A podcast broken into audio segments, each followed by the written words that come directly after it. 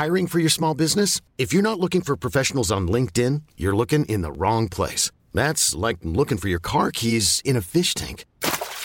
LinkedIn helps you hire professionals you can't find anywhere else, even those who aren't actively searching for a new job but might be open to the perfect role. In a given month, over seventy percent of LinkedIn users don't even visit other leading job sites. So start looking in the right place. With LinkedIn, you can hire professionals like a professional. Post your free job on linkedin dot com slash achieve today. Life is full of what-ifs. Some awesome, like what if A I could fold your laundry? And some, well, less awesome, like what if you have unexpected medical costs? United Healthcare can help get you covered with Health Protector Guard fixed indemnity insurance plans. They supplement your primary plan to help you manage out-of-pocket costs. No deductibles, no enrollment periods, and especially no more what-ifs. Visit U H one dot com to find the Health Protector Guard plan for you.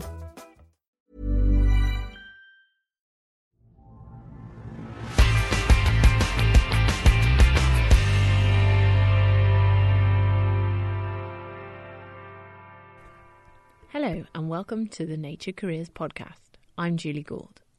This month, the Nature Careers Podcast is celebrating women in science, and we're doing that by showcasing the first winners of two annual awards set up by Nature Research in partnership with the Estée Lauder companies. One award focuses on innovation in science, while the second one on inspiration. And for this episode, I caught up with the inaugural winner of the Inspiring Science Award. Then when we come to the African reality, it has a factor of multiplication because there is huge lack of reference, uh, like there is a huge lack of women in science and technology. So therefore, for young girls, it's much more difficult to really be inspired, to be empowered for doing a science. But I also share a story of one very successful woman in physics who has had to face some barriers along the way. Gather a network of these colleagues that will be supportive and that you can trust is one of the most important things that you need to achieve to be able to make through your way to these barriers, because like any stereotype, you can only break it by you doing what you really think is right, but you yourself do not break fully a stereotype. You need a network to break that stereotype.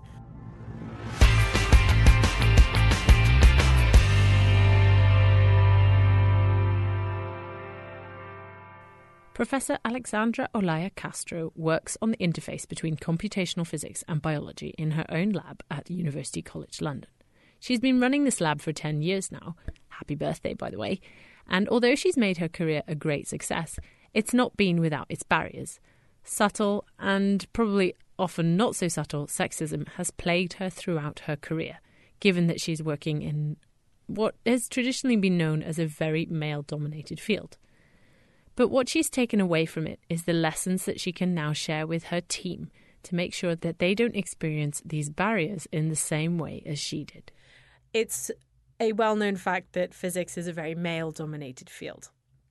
And, you know, although there are female physicists, uh, I've heard from a lot that it's actually quite difficult to sort of to face some of the barriers um, that might be unspoken, but that do exist. So I just wonder, yeah. how how did you make your career work, and what examples of those barriers have you had um, that you can share with us?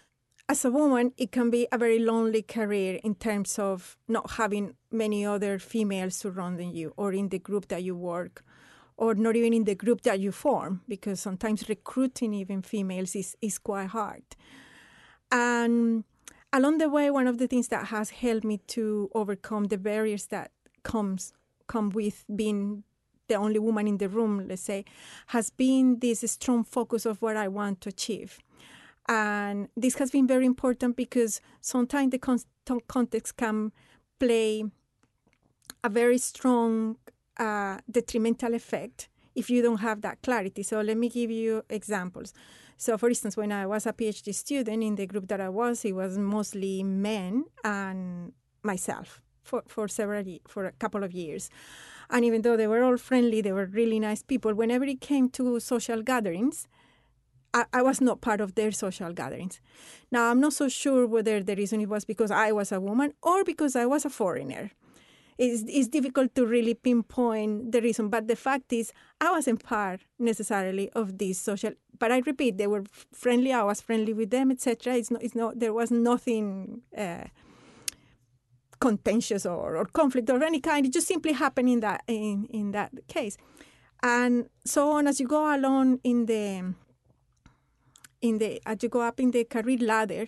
Uh, the field becomes even lonelier, I have to say. And sometimes you do find yourself being the one woman in a hundred. I have had very supportive colleagues uh, that they see you for who you are, a scientist, and regardless of anything else. Uh, but of course, I have faced my fair uh, share of sexism within this context as well. I can give you plenty of examples. A lot of it is unspoken, shall we say. Absolutely. Yeah, a lot of it is a lot of it is is it's a given because the dynamics is so much like that that it seems natural that it happens, and this has many implications not only for the opportunities that can be denied to you, not because they consciously say we're going to deny this opportunity, just simply because the opportunity is not open to you. Um, it has detrimental uh, aspects on on your on your career. But also in science itself. The science that can be done when you have diverse groups is very different from the science that can be done when it's done by the same line of thinking people. This is without removing any merit on the science that has been done so far, but I think it can become greater if those things are diverse, and I, I really think so. How have you faced these barriers, you know, apart from, you've already said, you know, being focused on your on your goal and sort of, I guess, powering through in a way. How, yeah. What else have you done to make a success of, of your career? Yeah, so I would say two things. Some things that are depending mostly on me and some things that do not depend entirely on me.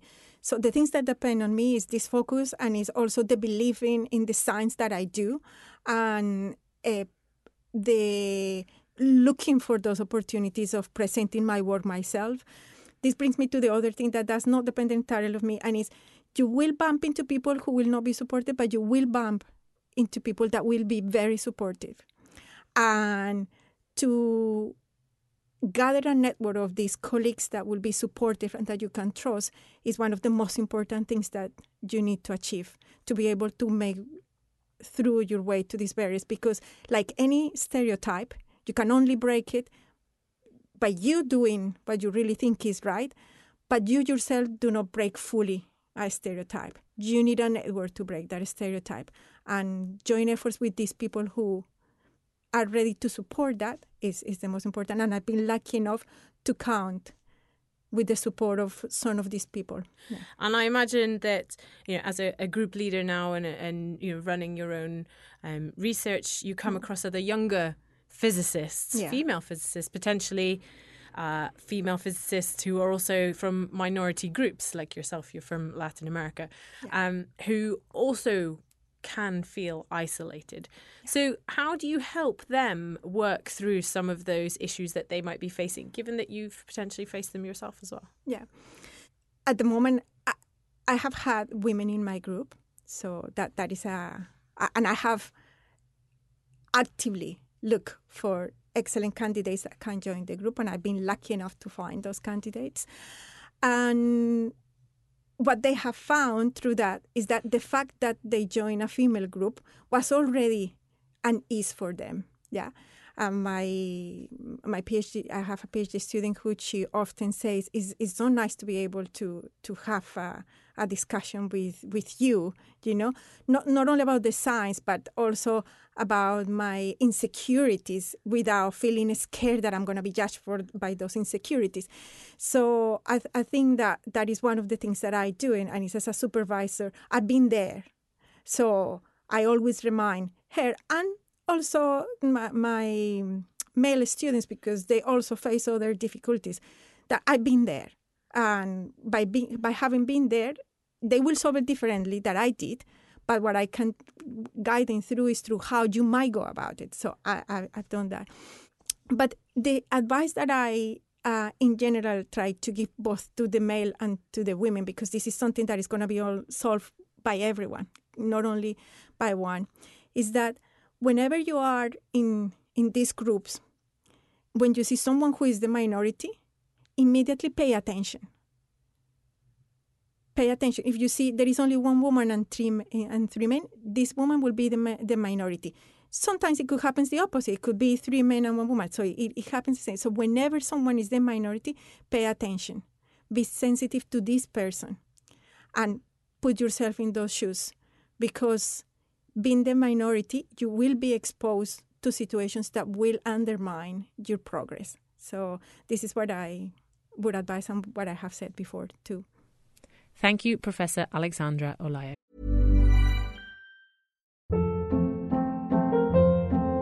Hold up. What was that? Boring. No flavor. That was as bad as those leftovers you ate all week. Keke Palmer here. And it's time to say hello to something fresh and guilt-free. HelloFresh. Jazz up dinner with pecan-crusted chicken or garlic butter shrimp scampi. Now that's music to my mouth. HelloFresh. Let's get this dinner party started. Discover all the delicious possibilities at hello fresh dot com. Castro.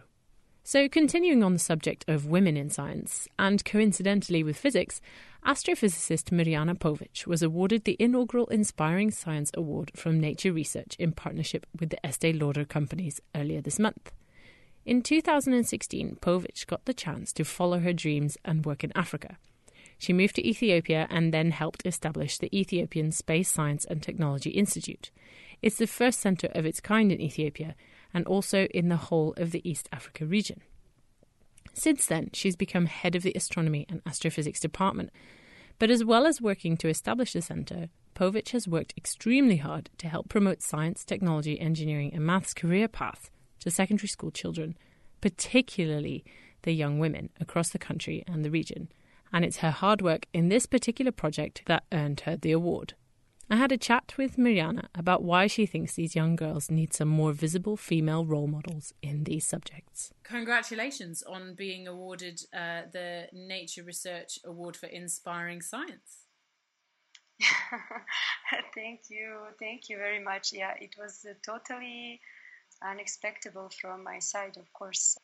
But I mean, I always say that everything that I managed to do until now, it is related with so many people and the entire society that in one way or another I interacted, and that uh, permitted at the end that so many things can be done. And what is it about working in Africa that you find so exciting? I am uh, very much attracted in learning about Africa, knowing Africa, understanding much better uh, how Africa is. And then on the other side, uh, also, I really would like to participate with my work uh, there where the needs are the highest. And uh, I think that uh, with uh, participating in development of education and science, we can really contribute on the longer term to fight against the poverty. Living, working in Africa and learning about Africa is like a book without end, uh, something that you can never really finish. And in that aspect, it's very similar to astronomy, no? And like our exploration of the universe, it's also something that we still have so many open questions that probably during my life, many of them will stay uh, without really answering. So let's talk a little bit about the Ethiopian Space Science and Technology Institute. You've been involved with that from the very beginning. So tell me a little bit about the Institute and how it's been seeing it grow and flourish into something that it is today. It's really challenging in many aspects, uh, mainly because of the amount of uh, work that we have. What kind of impact has the Space Science and Technology Institute in Ethiopia had on the students that you have? One of the things that I find uh, especially important is the Institute has uh, the graduate program, so all our students are either master or PhD, but almost all of them are already lecturers at some of the public universities. So it really means that if we increase the level of education of these people, although there are only few of them, we really contribute to the improvement of the education on the longer term. No? One of the other projects that you have is you are working to build a network of African women in astronomy and space science. Can you tell us a little bit about that and why you got involved with that? This network put together both uh, more uh, junior and uh, senior ladies and that uh, we have like a safe space where we can discuss different uh, issues, uh, get uh, advices, then also inter exchange, like uh, create an email list so that we, we are connected and we can exchange uh, all information that is relevant, strengthen more the um, support of the senior researchers toward the younger ones that are just uh, starting, trying also to follow how many of those uh, ladies that finish their master continue with a PhD, those that continue, that finish their PhD uh, stay in the, in the field. Now with, uh, with the award, I really got motivated to like take uh, the first steps and the real actions uh, in order to make this kind of network uh, something that it is uh, real. Tell me a little bit about some of the challenges that women face in your field of space and astronomy research in Africa. I wouldn't separate totally between Africa and the rest of the world. So I think that for women in science in general, independently if it's Africa or wherever, there are still many more challenges than in the case of male population. Then when we come to the African reality, it has a factor of multiplication because there is huge lack of reference, uh, like there is a huge lack of women in science and technology. So therefore, for young girls, it's much more difficult to really be inspired, to be empowered for doing a science. There is a lack of support from the family, especially when we are talking about science, engineering, technology, mathematics. There is still quite a lot uh, opinion that this is not for girls, it's not for women. So in that aspect, uh, still there is really a lot to do. Then the pressure from the society uh, on being a mother, being a mother in Africa is fundamental. It's a very important part of the society and life everywhere. But uh, family uh, is very, very important in Africa. It is very much related with religion as well. Here I can see with my colleagues from the Society of Ethiopian Women in Science and Technology, it is extremely challenging for them. Many of them are doing their master, their PhD, in the same time they have several children already. And then even if they get to the position of professors, lecturers at the university, to upgrade their level, it's extremely, extremely difficult. They have to have publications, they have to have so many merits, and at the end, it's exhausting. They cannot. It's very challenging. Do they not have any childcare support? Yes, they can have childcare support, like those that are already uni at university and they can afford. The others, they don't really have support. And even if they have support, still when they get home, they still will have more things to do than the male population. One of the things that you have been awarded the Inspiring Science Award for is your work with the local school children. And what is it that you do with the local school children? Yes, so the idea is it's uh, in collaboration with the Society of Ethiopian Women in Science and Technology. The work is with uh, secondary school girls, in particular grade nine and ten here in Ethiopia, which is just before they choose uh, the preparatory school. And the preparatory school is already somehow related with the specific fields. So the project is that we want to access as many girls as possible at these uh, secondary school level, especially in remote and rural areas. And every month, the ladies, so through the Society of Ethiopian Women in Science and Technology, Uh, would come from different uh, fields of science. And then the main idea behind is, on one side, to bring closer different fields of science to the girls. So the lady will give one part of the talk that is more like the outreach talk, just uh, related with her field of research. And then the other part of the talk is a life story. So how that lady became a scientist, how is the life of a scientist, how is being a scientist and being a woman, how is being a scientist and being a mother, uh, what are the challenges, what are the positive things that the science is giving, and so on.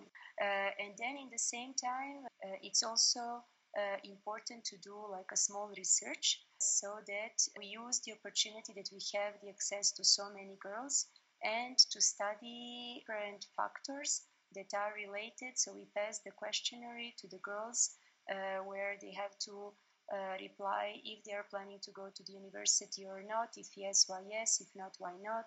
Um, so that at the end, uh, like uh, we put the, the objective of about one year in order to see what kind of statistics we will get in order to evaluate uh, some of the main factors uh, responsible for the lack of girls and then women uh, in science and technology fields, and to come up with the suggestions and uh, uh, better ideas for, for the future planning. So what kind of results have you seen already from surveys like this one that you've described? In Uganda, one of my colleagues, uh, they did uh, the small study uh, with the secondary school girls, but it was just like on the discussion level, no? And the secondary school girls uh, raised two main factors why they don't choose science and technology subjects. The first one was the lack of uh, support from their families, and the second one was uh, related with the textbooks. They raised that always in the textbooks, since they started with uh, school, there was a lack, like everything related with science uh, was uh, uh, related with uh, with men, with uh, male population. So it was, they are not used to really even think about doing something related with science because they never saw women really in their textbooks or, as I said, as uh, teachers and educators. Thank you and congratulations again to Mirjana Povic. So you can find out more about the winners at nature.com forward slash careers. And if you want to find out more about the awards or perhaps even enter next year, you can go to the awards website. But that's it for this episode. You can follow the Nature Careers Adventures on our website at nature.com forward slash careers, on Facebook and on Twitter. Thanks for listening. I'm Julie Gould.